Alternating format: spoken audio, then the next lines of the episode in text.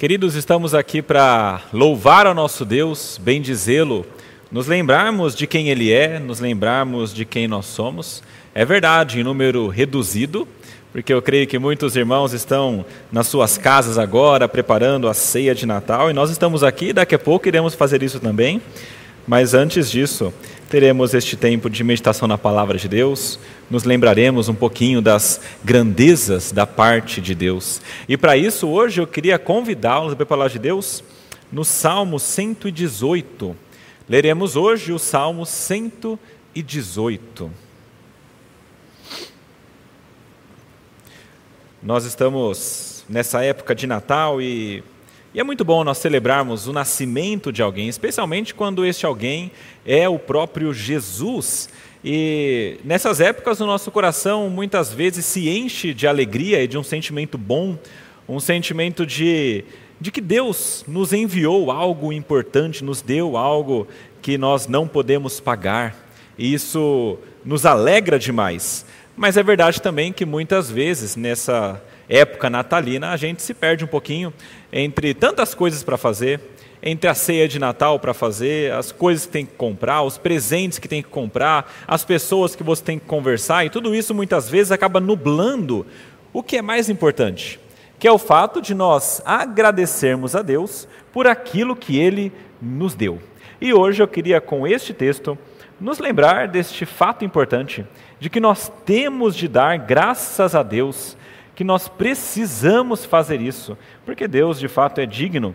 E eu queria ler o texto então no Salmo 118 que diz o seguinte: Deem graças ao Senhor, porque Ele é bom, porque a sua misericórdia dura para sempre.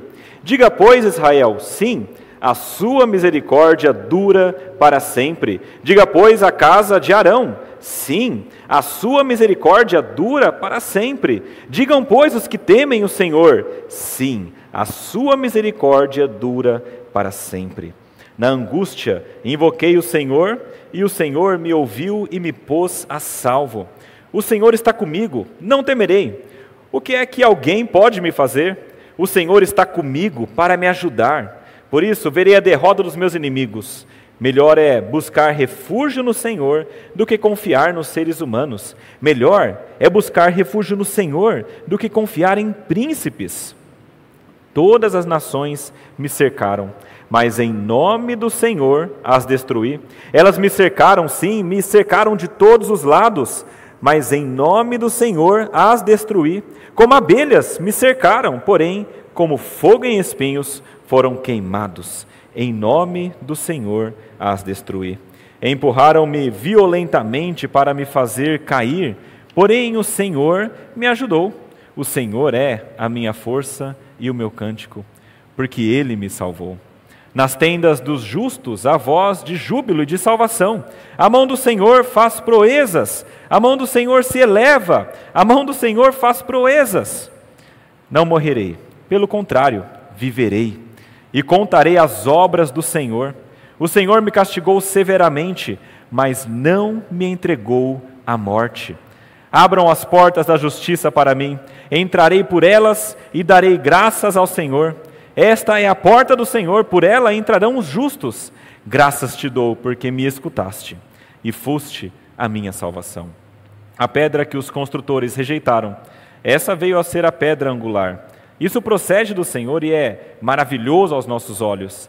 Este é o dia que o Senhor fez. Exultemos e alegremos-nos nele. Ó, salva-nos, Senhor, nós te pedimos. Ó Senhor, concede-nos prosperidade. Bendito o que vem em nome do Senhor. Da casa do Senhor nós os abençoamos. O Senhor é Deus, Ele é a nossa luz. Adornem a festa com ramos até as pontas do altar. Tu és o meu Deus e eu te louvarei. Tu és o meu Deus e eu te exaltarei. Deem graças ao Senhor, porque Ele é bom, porque a sua misericórdia dura para sempre. Vamos orar, meus irmãos. Pai amado, a sua misericórdia dura para sempre e por isso queremos agradecer a Ti. Pedimos que o Senhor nos ajude neste momento, dá-nos a graça de compreendermos a Tua palavra e dá-nos a força de aplicarmos em nossas vidas. É isso que nós pedimos ao Senhor, no nome do Senhor Jesus. Amém. Meus irmãos, como eu disse hoje, eu gostaria de levar os nossos olhos para essa importante função nossa de agradecer a Deus. E nesse texto, eu queria que nós encontrássemos hoje quatro motivos para nós darmos graças ao Senhor neste Natal. Quatro motivos para que nós demos graças ao Senhor. E o primeiro desses motivos é porque Ele é bom e a sua misericórdia dura para sempre. Não tem como fugir deste Primeiro ponto e mais importante e evidente desse texto, os primeiros quatro versículos falam isso claramente, repete várias vezes: deem graças ao Senhor porque Ele é bom, porque a sua misericórdia dura para sempre. Não basta uma pessoa só falar, e então o salmista chama Israel, a casa de Arão, e então também todos os que temem ao Senhor para repetirem isso. Sim, a sua misericórdia dura para sempre deem graças ao Senhor. Isso é uma ordem da parte de Deus. O que me leva a pensar, e eu começo a considerar aqui, que dar graças não é algo opcional. Me parece que Deus requer de nós que nós agradeçamos a Ele por tudo aquilo que Ele nos dá. E a grande verdade é que muitas vezes nós não fazemos isso. Isso é tão verdade que lá no Novo Testamento, Paulo exorta a igreja de Tessalônica a dar graças em tudo. Em tudo deem graças, porque essa é a vontade de Deus para vocês em Cristo Jesus. É necessário e algo que Deus requer de nós que nós demos graças a Deus. Eu tenho um filho de dois anos, o Felipe, dois anos e cinco meses agora, mais ou menos, e é bastante interessante porque a gente tenta ensinar isso para ele. E, na verdade, o que a gente percebe é que se a criança for deixada aos próprios desejos e vontades dela, ela nunca vai fazer aquilo que é correto. E se a gente deixar, ela de maneira nenhuma vai agradecer as coisas que ela recebe. Ainda mais agora no Natal. Se ela recebe alguma coisa, então o nosso ímpeto vai ser dizer: Olha, Felipe, como é que se diz? Agradece, né? Diz obrigado.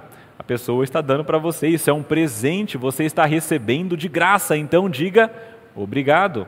E isso que a gente ensina para a criança é algo que precisa fazer parte também do nosso coração. Muitas vezes me parece que isso não é uma coisa só de criança, mas muitas vezes me parece que os adultos se esquecem de agradecer a Deus. Eu vejo aqui e lembro sempre da história dos dez leprosos.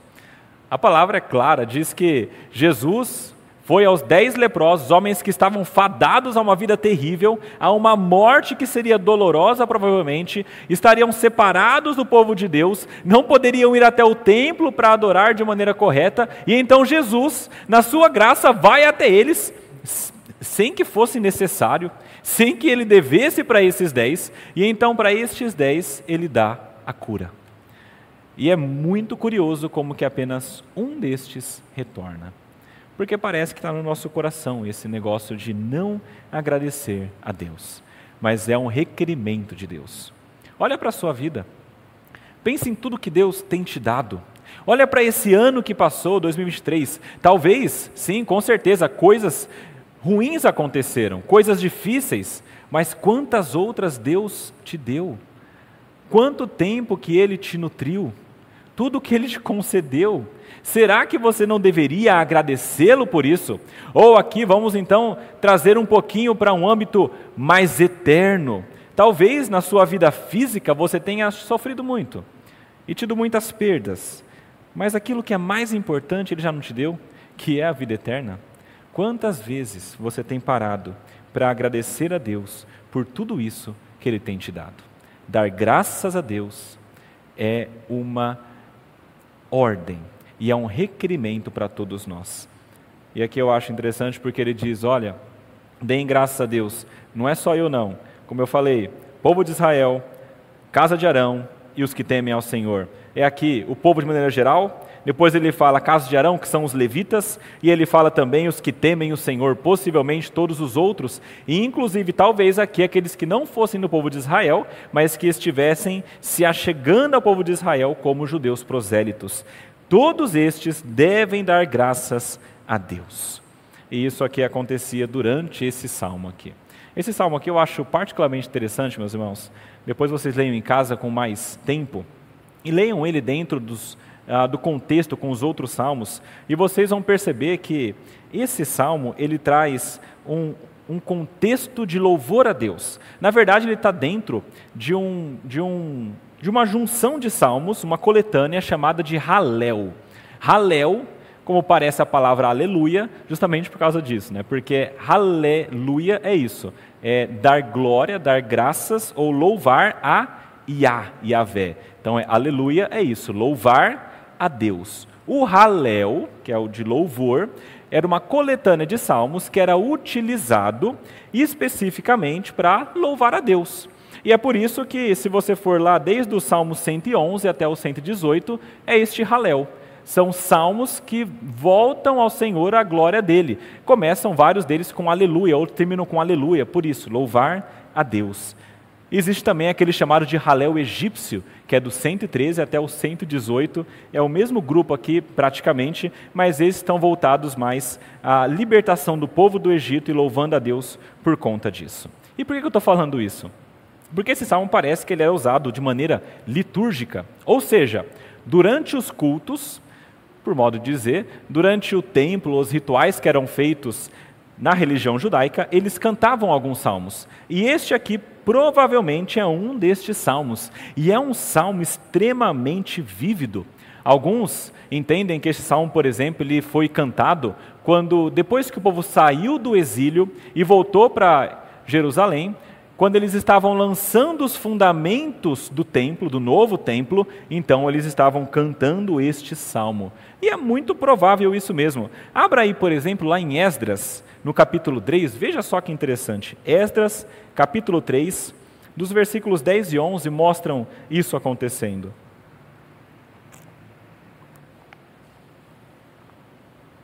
Esdras conta a história do templo sendo reerguido após o retorno do povo. E então, no capítulo 3, versículos 10 a 11, diz o seguinte: Quando os edificadores lançaram os alicerces do templo do Senhor, apresentaram-se os sacerdotes, paramentados e com trombetas, e os levitas, filhos de Asaf, com símbolos para louvarem o Senhor, segundo as determinações de Davi, rei de Israel.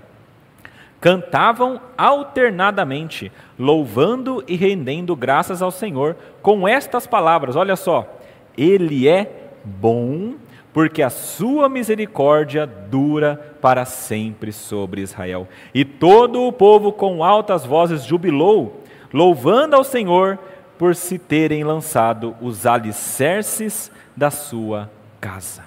Este é um salmo que era cantado em momentos em que o povo se reunia e glorificava a Deus. E não somente isso, quando havia, por exemplo, procissões, algumas festividades do povo de Israel, alguns comentaristas entendem, por exemplo, que quando havia alguma, alguma dessas procissões, esse salmo ia sendo cantado até que se chegasse ao templo. E eu acho isso particularmente interessante aqui pelo seguinte motivo. Olhe um pouquinho para esse, esse salmo. Olhe na palavra que vocês estão aí aberto. Vocês verão que do versículo 1 até o versículo 29 é o salmo inteiro. E aí, do versículo 1 até o versículo 19, nós temos uma porção que, na sua maior parte, é cantada na primeira pessoa. É alguém falando isso e possivelmente alguém cantando. No versículo 20 e 27, depois até o final, aqui já não é mais a mesma pessoa que está cantando, mas são outras pessoas que estão cantando. Quando a gente olha para isso aqui, aparentemente era mais ou menos assim: o povo ia seguindo até o templo, louvando a Deus com os primeiros versículos até o 19, chegando no 19, então eles requerem a entrada no templo. E quando eles pedem para entrar no templo, aí a partir daí, versículo 20 para frente, existe o resto do salmo sendo cantado pelos que estavam dentro do templo, que eram os levitas, recebendo aquele povo. E para trazer uma tonalidade ainda mais dramática aqui, alguns comentaristas entendem que a pessoa que canta isso aqui não é o povo inteiro junto, mas é uma pessoa cantando e seria um rei davídico. Ah, é um rei que seria descendente de Davi. E aqui é claro que não era o próprio rei, porque isso aqui já era depois do exílio, mas seria uma figura deste rei. E essa pessoa caminhando para lá como a figura deste rei, cantando isso, chegava até as portas do templo. E aqui ele começa essa performance neste salmo, cantando ao Senhor, mostrando como é que essa misericórdia da parte de Deus se mostrou para ele, esse rei davídico, e para todo o povo de Deus. Veja aí no versículo 5, ele diz a razão pela qual ele está cantando a Deus. Como é que essa misericórdia que dura para sempre se mostrou na vida dele e no povo? Ele diz: Na angústia invoquei o Senhor, e o Senhor me ouviu e me pôs a salvo. Essa é a grande razão. Ele estava em angústia, ele invocou o Senhor, o Senhor ouviu o que ele estava invocando e então colocou ele a salvo. E vai lá no versículo 21 e você vai ver que existe mais uma partinha dizendo: Graças te dou, porque me escutaste e foste a minha salvação. Aqui ele está fechando essas graças a Deus por tudo que Deus tem feito. E entre o versículo 5 e o versículo 21 tem tudo o que Deus fez. Para essa situação específica aqui. A gente não sabe exatamente o que Deus fez com este rei e nem com o povo, mas nós temos aqui um parâmetro geral. O texto não traz para nós qual foi o momento em que isso aconteceu. Algumas pessoas tentam dizer que foi o rei Davi, quando estava sendo perseguido e tentavam pegar o trono dele. Outros dizem que, na verdade, foram outros reis sendo perseguidos. Alguns falam que se trata do povo de Israel saindo do Egito e indo até a, a sua terra prometida, então sendo perseguido pelo Egito, mas ah, é muito difícil relacionar a um momento específico. A grande, o grande ponto aqui, na verdade, não é nem trazer um, ponto, momento específico, mas é trazer para nós como que é o relacionamento entre Deus, o seu povo e os outros povos, e gerar em nós um paradigma, como que Deus age com o seu povo e com os outros povos. Basicamente isso. Nós temos três personagens aqui: Deus, nós temos o rei com o seu povo e nós temos os inimigos. E é isso que acontece nesse momento, mostrando para nós qual é a ação de Deus. Ele fala que ele estava em angústia, e aqui é engraçado o termo que ele usa, angústia, porque angústia no original, ou no hebraico, dá a ideia de um local apertado. E aí depois fala que ele pôs a salvo, e, aí, e, e, no, e, literalmente seria colocou em um local largo. É como se ele estivesse sendo oprimido, pressionado em um local apertado, como se não tivesse mais saída para onde ir, e então Deus tira ele deste local apertado, onde não estava mais aguentando, e coloca ele em um local largo, aonde ele tem a sua liberdade. Isso é o que acontece com este rei e com esse povo. Isso me leva ao seguinte pensamento: Deus, se isso aqui é um paradigma, Deus frequentemente salva o seu povo. Frequentemente Deus salva o seu povo. Quando nós lemos a Bíblia, desde o Antigo Testamento, desde o início, nós percebemos Deus agindo de maneira poderosa na vida do povo de Israel. Isso começou, por exemplo, lá em Gênesis. Gênesis no capítulo 45, por exemplo, é a história de José. O povo todo ia morrer de fome. Todo o povo do Egito ia morrer de fome. As pessoas ao redor iam morrer de fome, mas Deus então levanta um homem chamado José para se tornar alguém poderoso no Egito, guardar comida e salvar toda a humanidade. Isso acontece para frente quando o povo é preso no Egito, é um escravo agora, e então diz a palavra de Deus que Deus vai com mão poderosa, lança as dez pragas do Egito, levanta Moisés e de uma maneira que é sobrenatural, liberta aquele povo, tira daquela casa de servidão e leva para um local onde eles podem adorá-lo. Deus salva o seu povo. Ele guiou o povo no deserto, deu maná para o povo durante 40 anos, alimentando diariamente com maná, diariamente com água. É este Deus que salva o seu povo, e é este Deus que, há pouco tempo, aqui pensando no Salmo, havia libertado também o povo do cativeiro babilônico. Este Deus é poderoso e gracioso para salvar o seu povo. E a gente podia ainda ir além. Por exemplo, lá em Hebreus, no capítulo 11, versículo 32 a 35, fala sobre os heróis da fé. E esse texto aqui é lindo, porque depois de Hebreus trazer vários heróis da fé, chega num ponto, no capítulo 11, que ele diz o seguinte: Olha, tem muita gente, eu não ia conseguir colocar todo mundo aqui, então eu vou fazer um resumo para vocês. Hebreus 11, 32 e 35. Que mais direi? Certamente me faltará o tempo necessário para falar de Gideão, de Baraque, de Sansão, de Jefité, de Davi, de Samuel, dos profetas, os quais, por meio da fé, conquistaram reinos, praticaram a justiça, obtiveram promessas, fecharam a boca de leões, extinguiram a violência do fogo, escaparam de ser mortos à espada, da fraqueza tiraram força, fizeram-se poderosos na guerra, puseram em fuga exércitos estrangeiros, mulheres receberam pela ressurreição os seus mortos. Este Deus salva o seu povo. Mas talvez não seja necessário nós irmos para a Bíblia somente para encontrarmos isso, né? A nossa própria vida é prova disso. Quantas vezes nós fomos alvo da misericórdia de Deus? Quantas vezes Deus não nos salvou e nos poupou de coisas que eram terríveis? Quantas vezes nós não fomos libertos? Quantas vezes você não recebeu alguma coisa que você não merecia? E de novo, Olhe para aquilo que há de mais importante. Em tudo isso, você já não recebeu também a salvação da sua alma? O que há de mais importante para que nós agradeçamos a Deus? Deus salva o seu povo. Dê graças ao Senhor, porque essa misericórdia dele dura para sempre. Em segundo lugar, dê graças, porque este Deus, preste atenção, é maior do que os homens. Este Deus é maior do que os homens e, mesmo sendo tão grande, ele se preocupa conosco. Dê graças a Deus, porque Ele é enorme e, mesmo sendo imenso, Ele se preocupa com você. Aqui o salmo destrincha um pouquinho mais como que foi essa salvação operada na vida deles e mostra algumas verdades sobre Deus e traz algumas implicações para nós. Então, por exemplo, versículo 6 até versículo 7, dizendo que o Senhor está com ele, que ele não vai temer, que o Senhor está com ele para ajudar e vai ver a derrota dos inimigos. Esse trechinho aqui mostra para nós que este Deus é grande e que este Deus deve ser temido e somente Ele.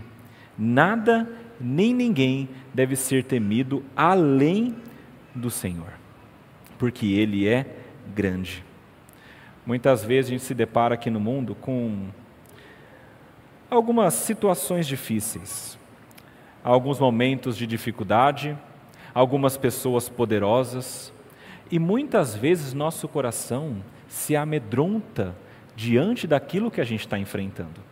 Muitas vezes a gente se amedronta diante de uma doença, diante de uma situação financeira, diante de uma crise familiar, diante de várias coisas e diante muitas vezes de homens maus que estão se opondo a nós e ao Evangelho. Mas em tudo isso, essa passagem nos lembra daquelas verdades antigas que muitas vezes nós nos esquecemos. E a primeira delas é que Deus é grande e Ele está ao nosso lado. Quem está ao seu lado enquanto você luta as suas batalhas não é qualquer um, é Yahvé. É o Deus Todo-Poderoso, é o Deus de Israel, é aquele Criador dos céus e da terra, é o mantenedor da vida, é aquele que detém nas mãos também a morte. Ele é o justo juiz, o ser que é eterno, aquele que conhece todas as coisas e aquele também que está em todos os os lugares. Este Deus, este Yahvé, está ao lado do seu povo. E em todo tempo, este Deus vai ajudar este povo. É verdade que às vezes não nos livrando de todas as coisas difíceis que nós vivemos, mas este Deus está ao nosso lado e derrotando aquilo que há de mais pernicioso e terrível contra nós, que é tudo aquilo que vai contra a salvação da nossa alma. Eu gosto muito de filmes e séries. Uh, eu estava escrevendo esse sermão e lembrando de algumas. Eu lembro primeiro do Rei Leão. Rei Leão para as crianças de antigamente, né? que era da minha fase, na verdade. Mas tem uma, um, uma cena muito interessante lá, onde o Simba, o pequeno leãozinho, que ainda não tem presas fortes, nem um rugido poderoso, ele vai e se mete em confusões com as hienas. Então ela entra naquele território com as hienas, junto com a sua amiga meio namorada, e entrando naquele local, as hienas começam a persegui-los, e eles fogem com medo, chegando a um ponto que eles estão agora sem para onde ir, estão lá com medo de serem devorados. É nesse momento que o Simba, então, toma toda a coragem que ele tem, vira para trás para as hienas e ele solta o maior rugido que ele poderia. Que na verdade parecia um gatinho, não era muito poderoso, mas parece que um rugido maior aparece e as hienas fogem. Quando isso acontece, ele acha que é ele, mas ele olha para trás e ele percebe: olha, o Mufasa veio, meu pai.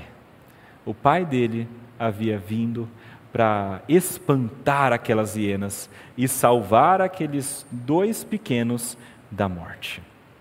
Deus faz isso conosco. Eu pensei em vários outros filmes, mas eu não posso falar todos aqui. Depois que você sabe, fala comigo depois.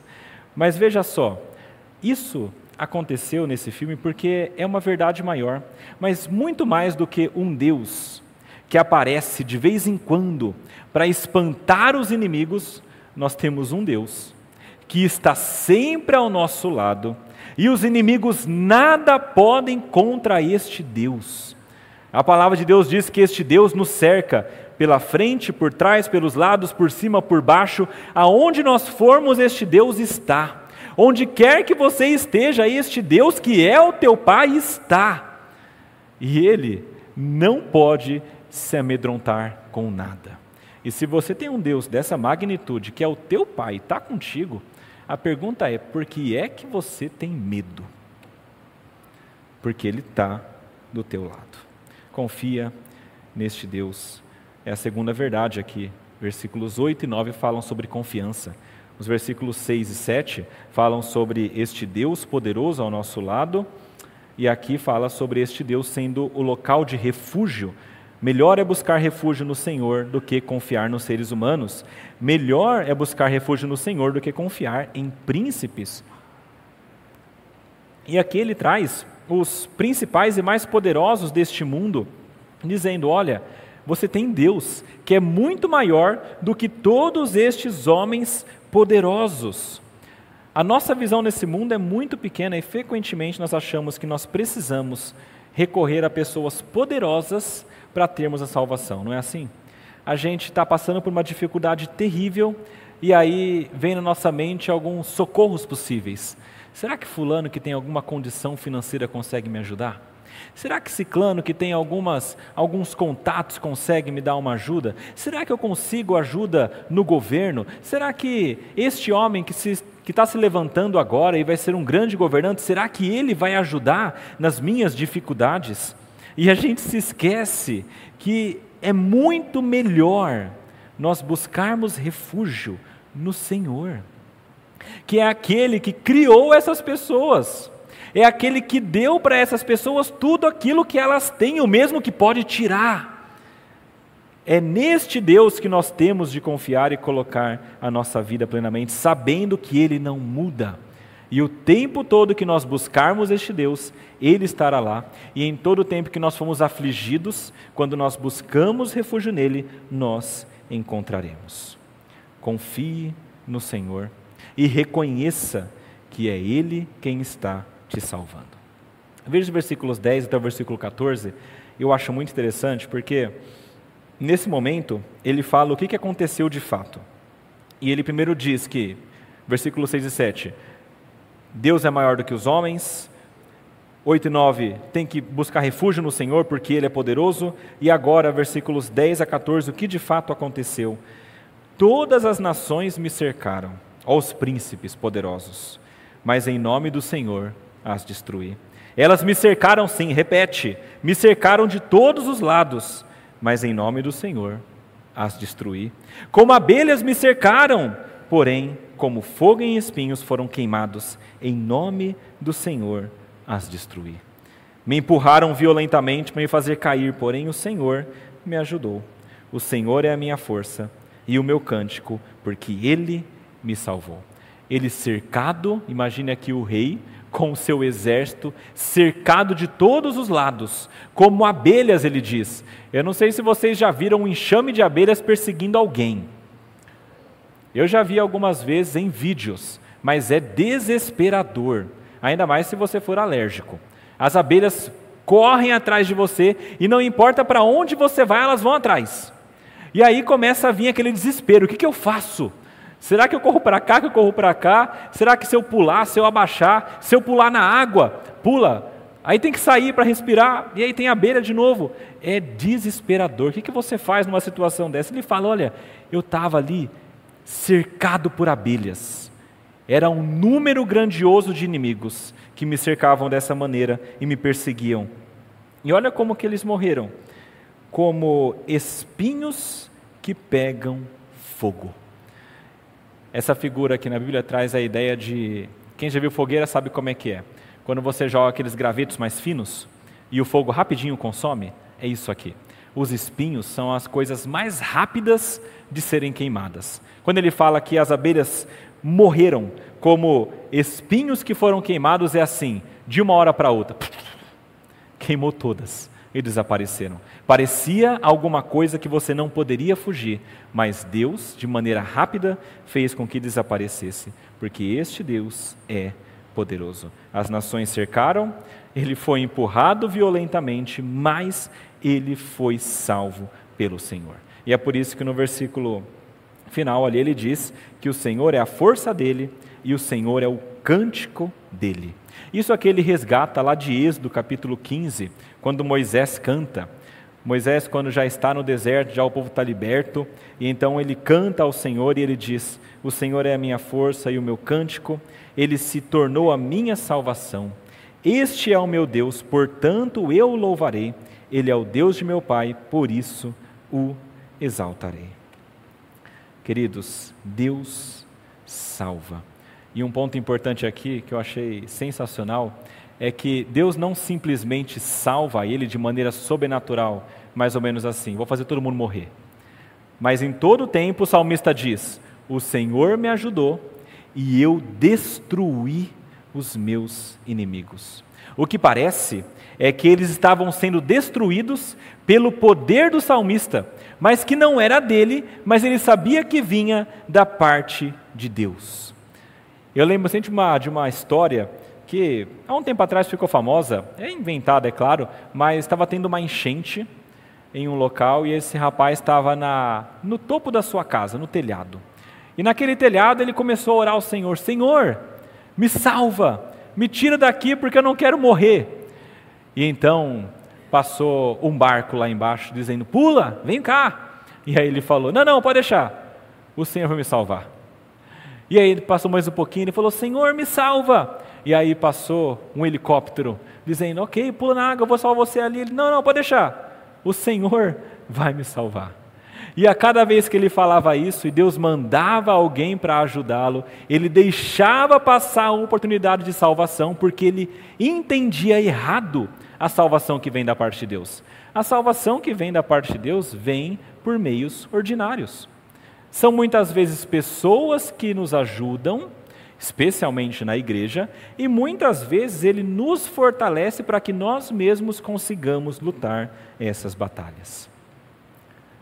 Muitas vezes Deus faz isso, e o que ele espera de nós é que nós lutemos, e quando houver essa vitória sobre aquilo que ele está permitindo, então nós devemos agradecer a Deus. Lembrando aqui que está falando sobre um rei, um rei de Israel. Então, os povos, quando ameaçavam a destruição, era do rei e de todo o povo, e Deus então permitia que o povo ressurgisse e saísse vitorioso, porque era esse o plano da parte de Deus. Essa é a salvação que muitas vezes Deus opera na vida daquelas pessoas que são dele. E nós então temos de ter muito claro em nossa mente o seguinte: se Deus está me dando capacidade para sair disso, se Deus está me dando força para isso, então certamente eu devo glorificá-lo. O que acontece muitas vezes é que as pessoas alcançam coisas nessa vida e se esquecem que, na verdade, tudo isso veio da parte de Deus. tem um versículo na palavra de Deus que diz o seguinte: Senhor, não me dê muito pouco, para que eu não seja tentado a roubar, mas não me dê muito, para que eu não me esqueça do Senhor. Muitas vezes, quando a gente recebe as coisas, nós nos esquecemos de quem vem e nós não damos a graça como nós deveríamos. Terceiro lugar, terceiro motivo para dar graça ao Senhor: dê graças, porque Deus é fiel e Ele cumprirá a sua promessa. Veja versículos 15 até o versículo 18. Diz assim: Nas tendas dos justos há voz de júbilo e de salvação. A mão do Senhor faz proezas, a mão do Senhor se eleva, a mão do Senhor faz proezas. Não morrerei, pelo contrário, viverei e cantarei as obras do Senhor. O Senhor me castigou severamente, mas não me entregou à morte.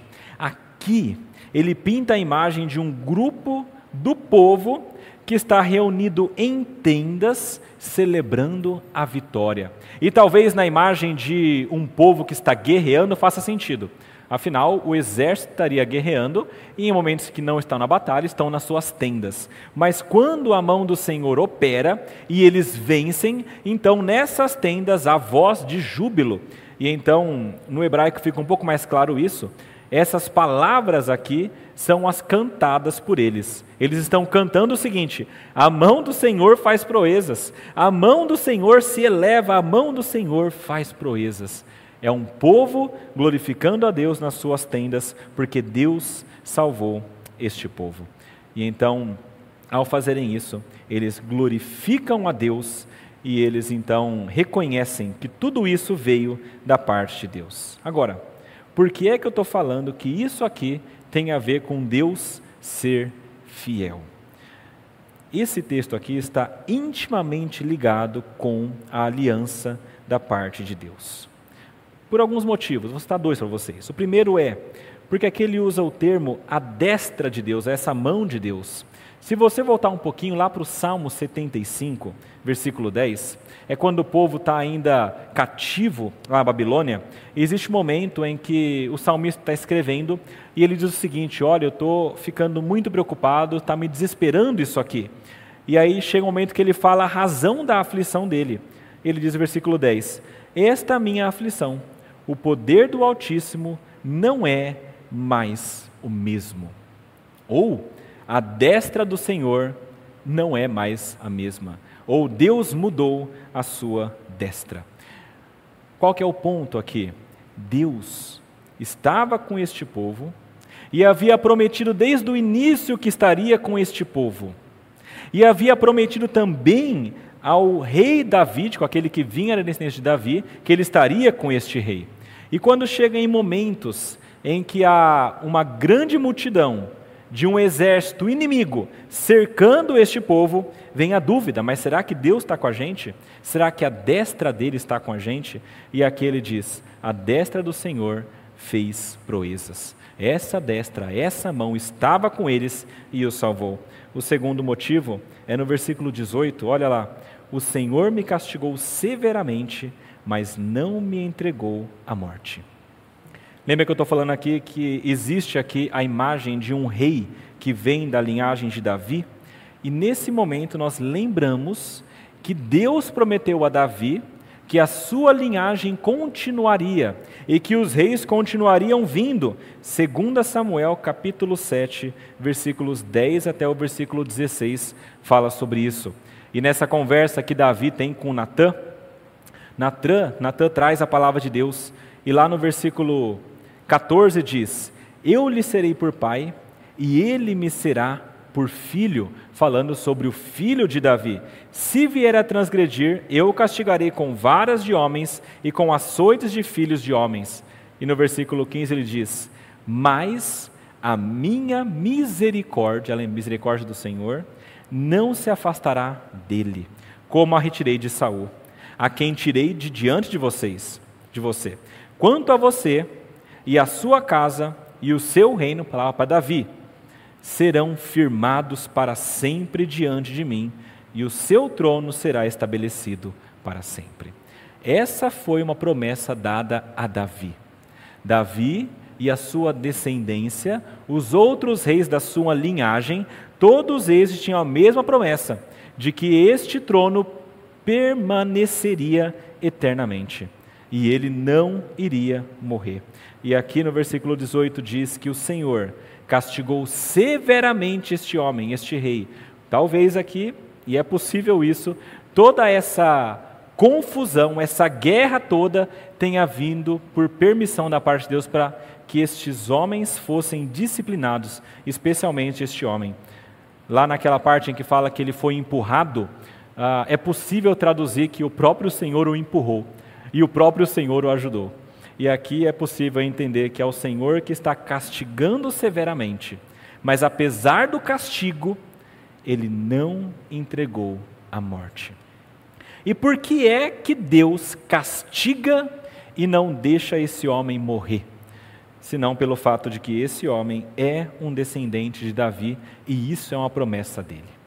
Por mais que eu castigue, você não vai morrer, porque eu prometi que você não morreria. Muitas vezes Deus castiga, e esse mesmo Deus que castiga é o que dá capacidade para que nós caminhemos durante este castigo. Isso lembra a gente de Hebreus, né? Hebreus capítulo 12, quando fala sobre a disciplina de Deus, e ali é muito claro dizendo o seguinte: veja, quando Deus disciplina, não é porque Ele não gosta de você, mas é porque Ele te ama porque você é filho. Se você não fosse filho, fosse um bastardo, ele não disciplinaria, mas porque você é filho, ele disciplina e quer que você cada vez mais seja santo. Este Deus é um Deus que é fiel e que nunca vai quebrar as suas promessas. E aqui fica um desafio para nós. Confiar nas promessas de Deus, sabendo quais são essas promessas. Muita gente diz que Deus é fiel, inclusive tem até vários adesivos com isso, colado em carros, em, em armários e por aí vai. Ah, e é verdade, Deus é fiel, mas Deus não é fiel àquilo que você inventou na sua cabeça no seu coração. Mais ou menos assim: olha, eu acho e eu quero que Deus me dê uma casa e uma condição extremamente boa, e Deus é fiel e vai me dar isso. Não é assim que funciona. Ele é fiel àquilo que ele prometeu. Se ele prometeu, ele vai cumprir. E há várias coisas que Deus prometeu. Mas a principal delas é a seguinte: aqueles que creem em Jesus têm a salvação. E se você crê em Cristo, você tem o perdão de pecados. Se você crê em Cristo, você tem a salvação. E se você está nas mãos de Cristo, Deus já prometeu que nada pode tirar você dessas mãos. E nada pode arrancar a salvação e a eternidade da tua vida. Essa é a maior promessa da parte de Deus. Na verdade, a promessa que vem desde antes sendo prometida é a seguinte: é Deus ao seu povo prometendo o seguinte: Eu serei o Deus de vocês e vocês serão o meu povo. Essa é a grande aliança. Em tudo o que está acontecendo, Deus diz ao povo: Vocês serão o meu povo, e o povo reconhece, e o Senhor será o meu Deus. E é isso que Deus quer fazer com cada um daqueles que são dele. Em quarto lugar, quarto lugar, dê graças ao Senhor. E aqui é um motivo que eu acho muito interessante, porque você pode fazer isso. Você tem permissão para fazer isso. Nos versículos 19 até o versículo 29, lembra que eu falei que é a procissão indo e caminhando até o templo, e isso aqui era cantado muitas vezes em procissões durante o povo de Israel e, e os judeus cantavam, uh, inclusive este salmo também era cantado na Páscoa. Possivelmente este foi o último salmo que Jesus Cristo cantou. Mas este salmo aqui, nessa toada, no versículo 19, chega ao ponto em que o rei chega e o povo todo está atrás dele. E chegando até as portas do templo, depois de reconhecer que ele foi salvo, depois de entender que Deus está com ele, ele chega para aquele local e no versículo 19 ele diz: Abram as portas da justiça para mim, entrarei por elas e darei graças ao Senhor. E então a resposta é: Esta é a porta do Senhor, por ela entrarão os justos. E aí no versículo 21, ele fala: Graças te dou, porque me escutaste e foste a minha salvação. Quando ele diz isso, ele está dizendo o seguinte: Deus me salvou, este Deus pela salvação que Ele me deu. Ele me deu a condição de estar aqui hoje, e é este mesmo Deus que está ao meu lado. E por isso, sim, eu posso adentrar e eu posso louvar a Deus dentro destas portas de justiça. As bênçãos anteriores de Deus a este rei davídico deram a ele a certeza de que ele fazia parte desse povo e de que Deus estava com ele. E não é assim conosco muitas vezes? Às vezes, vem uma dúvida em nossa mente se nós podemos de fato estar na presença de Deus, se nós podemos de fato ter certeza da salvação. E aí algo que nos ajuda é quando nós olhamos para trás e percebemos como que Deus já vem agindo grandiosamente de várias maneiras. E todas as vezes que ele age, desde o início da sua vida até agora, vai mostrando para você e tornando mais claro que sim, se você é dele, ele tem agido, você pode adentrar e glorificar a Deus. E aí no versículo 22, ele continua dizendo: A pedra que os construtores rejeitaram, essa veio a ser a pedra angular isso procede do Senhor, é maravilhoso aos nossos olhos. Este é o dia que o Senhor fez. Exultemos e alegremos-nos nele. Ó, salva-nos, Senhor, nós te pedimos. Ó, Senhor, concede-nos prosperidade. Bendito o que vem no nome do Senhor. Da casa do Senhor nós abençoamos. O Senhor é Deus, Ele é a nossa luz. Adornem a festa com ramos até as pontas do altar Tu és o meu Deus, eu te louvarei, tu és o meu Deus, eu te exaltarei. Deem graças ao Senhor, porque Ele é bom, porque a sua misericórdia dura para sempre. Esse rei que adentra as portas do templo, ele vai para lá para oferecer um sacrifício ao Senhor. Aqui no versículo 27, na segunda parte diz: Adornem a festa com ramos até as pontas do altar. Uma tradução possível para cá é não por ramos, mas é por cordas. Seria o mesmo material, seriam os ramos, mas entrelaçados, se tornando cordas. E aqui a ideia seria de que ele estaria levando um sacrifício, e este sacrifício, que era um animal, teria de ser levado até o altar e amarrado naquele altar. O adornem aqui seria essa ideia de amarrar. A tradução então possível seria: O Senhor é a nossa luz, Ele é a nossa luz. Amarrem o animal dessa festa ou dessa, uh, dessa celebração com essas cordas nas pontas do altar. Ele está levando aquele animal até as pontas do altar para que ele seja sacrificado. Ele quer entrar, glorificar a Deus e sacrificar aquele animal para conseguir, então, por meio disso, cumprir a vontade de Deus e ter o perdão dos seus pecados. E quando nós olhamos para isso aqui, é claro que a gente não pode deixar de pensar em Jesus. E que novas cores ganha esse texto quando nós pensamos em Jesus? Ele é essa pedra rejeitada. No texto aqui, ele fala que a pedra havia sido rejeitada, e a imagem de uma pedra rejeitada é mais ou menos assim: eles estão construindo alguma coisa e estão lançando alicerces, colocando as pedras dessa construção, e existem várias pedras possíveis. Os construtores pegam algumas, uma delas eles olham, falam: Isso aqui não é bom, não, é, não serve para a gente, coloca de lado. E então eles continuam a construção, mas depois percebem que essa era a pedra que era a mais importante. Isso se refere a este rei, possivelmente alguém que talvez estava desacreditado, mas então, apesar de ter sido desacreditado, ele era aquela pedra importante. Mas mais para frente, isso aqui se refere a Jesus. O próprio Cristo usa esse texto lá na frente e ele, quando fala com os fariseus, diz: A pedra que os construtores rejeitaram, essa veio a ser a pedra angular, a pedra mais importante. E olha só, os construtores são vocês. Vocês têm a religião na mão, fariseus, e vocês estão negando aquilo que deveria estar na base da religião, que é o próprio Cristo. E essa pedra rejeitada é rejeitada porque talvez, aos olhos do mundo, fosse uma coisa sem muita importância.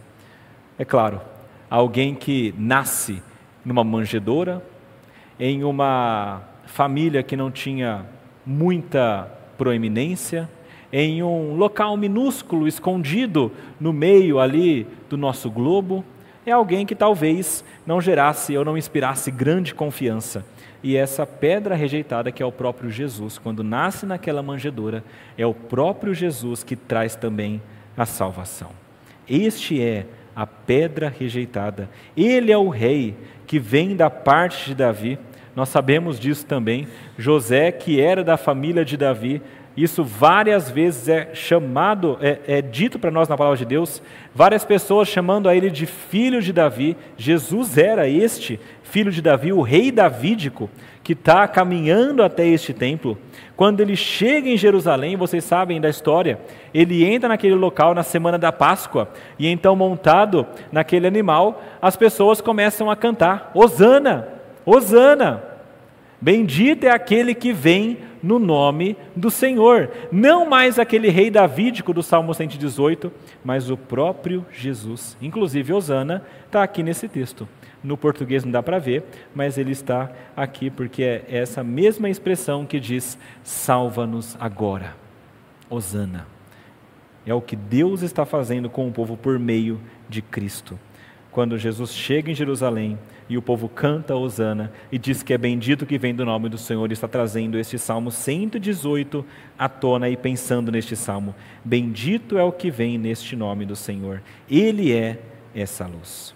E pensando nessa imagem deste rei davídico chegando e o povo atrás, quando nós pensamos em Cristo, não é mais ou menos isso? É esse Jesus que foi cercado por todos os inimigos, e estava neste local apertado. Quando houve a decisão da parte de Deus para cumprir a sua promessa que era eterna, ele permitiu que este homem perfeito e o próprio Deus morresse naquela cruz. Diferente do rei do Salmo 118, que não chegou à morte, Cristo foi até a morte. E depois da morte, ele recebeu também a própria ressurreição e a vida e é dessa maneira também que ele concede para nós a entrada no templo de Deus e o acesso a Deus. Se aquele rei chegou com o povo atrás para entrar no templo e oferecer sacrifício, Jesus, quando ele vem a esse mundo e a vida dele é perfeitamente oferecida a Deus, ele chega no momento para oferecer o seu corpo como sacrifício, ele é sacrificado e naquele momento nós sabemos, o véu que separava de cima a baixo é rasgado e as pessoas agora poderiam entrar no santo dos santos.